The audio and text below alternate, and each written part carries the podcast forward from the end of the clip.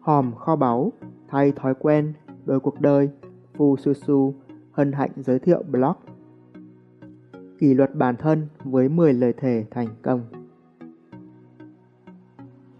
Ngồi thẳng lưng rất tốt, nhưng liệu bạn giữ thẳng được bao lâu?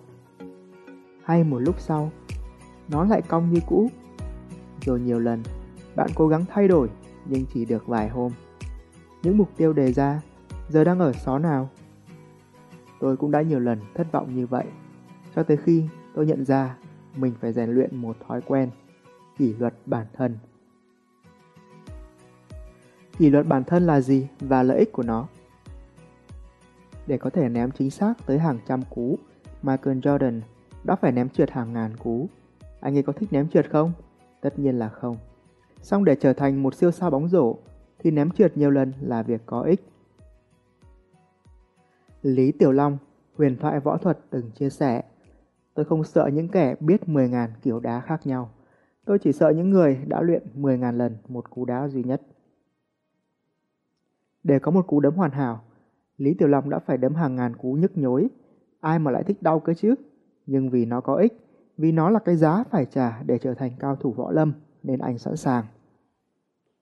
Kỷ luật bản thân là gì? Đó là buộc bản thân làm những việc nó có thể chưa thích, nhưng mang lại lợi ích lâu dài – làm cho tới khi không cần biết là thích hay không, còn có ích thì còn làm. Khi rơi vào trạng thái lười biếng, thụ động, chán nản, những cảm xúc ấy làm chủ bạn, chúng khiến bạn không thể làm được những việc mình mong muốn. Thông thường, người ta sẽ có hai cách để hóa giải tình huống này. Một là cuốn theo chiều gió. Tức là bạn chiều theo ý cảm xúc đó, bạn giải trí, bạn chờ đợi, bạn ngủ, bạn lãng phí thời gian, cho tới khi những cảm xúc đó bị gió cuốn đi hoặc đỡ hơn, bạn thực hiện chiến thuật thói quen nhỏ để biến khoảng thời gian đó trở nên hữu ích. Bạn chấp nhận thay đổi một cách từ từ. 2. Bạn đối đầu với cơn sóng. Bạn đâm xuyên qua nó, bạn kỷ luật bản thân, bạn bất chấp cảm xúc. Bạn đơn giản là thực hiện việc cần làm.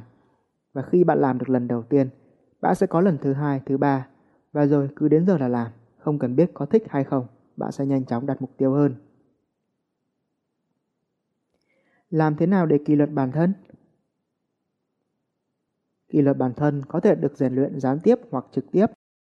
Thông qua những công việc hàng ngày, thông qua những lần bạn cố gắng vượt qua sự lười biếng của bản thân để làm bài tập, dọn dẹp nhà cửa hay bất cứ một việc nào đó có ích.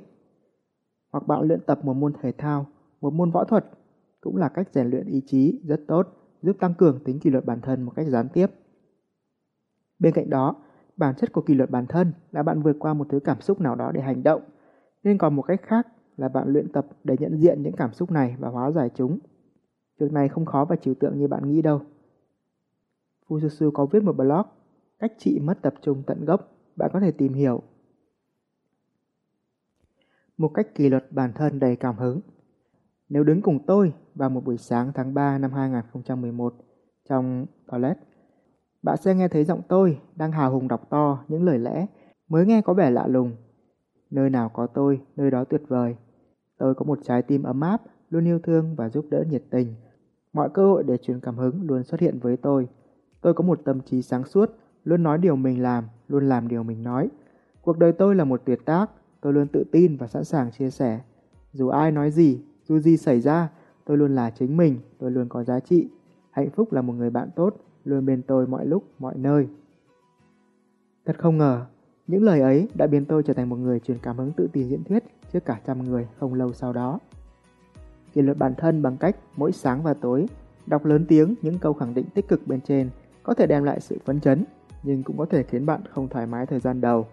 Sẽ có những người hàng xóm không hiểu bạn đang làm gì, họ sẽ nghĩ thế này, nghĩ thế kia, khiến bạn ngại ngùng. Lúc này bạn có thể bỏ cuộc hoặc bước tiếp để hoàn thành quá trình kỷ luật bản thân. Hãy nghĩ rằng họ làm vậy là vì họ quá yêu quý bạn. Họ không muốn bạn trở nên khác người. Họ không muốn bạn thất bại. Họ không muốn bạn vấp ngã. Nhưng họ không biết rằng vấp ngã cũng là một cách tiến về phía trước, thậm chí nhanh hơn gấp đôi. Hãy nhớ, bất cứ ai đang khiêu vũ cũng có thể bị coi là khùng trong mắt của những kẻ không nghe thấy nhạc. Hãy cứ kiên trì, để rồi một ngày sẽ có người hiểu ra bản nhạc nền mà bạn đang nhảy. Họ sẽ tới và hỏi Ồ, sao dạo này cậu thay đổi mạnh mẽ vậy? Lúc ấy, nếu bạn đã có những thành tựu rõ ràng, bạn có thể chia sẻ bí quyết và bạn sẽ thấy họ bắt đầu làm chính những điều mà ngày xưa họ nghĩ rằng nó thật điên rồ. Bên cạnh những cách rèn luyện kỷ luật bản thân gián tiếp và trực tiếp như vậy, tôi cũng đã kiên trì việc tập đọc này mỗi sáng, mỗi tối. Và với mỗi một giai đoạn, tôi lựa chọn những lời khẳng định tích cực phù hợp với mục tiêu của mình, cũng như có sự sáng tạo để việc tập đọc trở nên hữu ích hơn. Chẳng hạn, bạn có thể kết hợp nghe một bản nhạc hoành tráng để đẩy thêm khí thế trong khi đọc. Bạn có thể đọc to, đọc rõ, lên bổng xuống trầm để tranh thủ luyện giọng. Bạn có thể kết hợp với khua tay múa chân để rèn luyện ngôn ngữ cơ thể.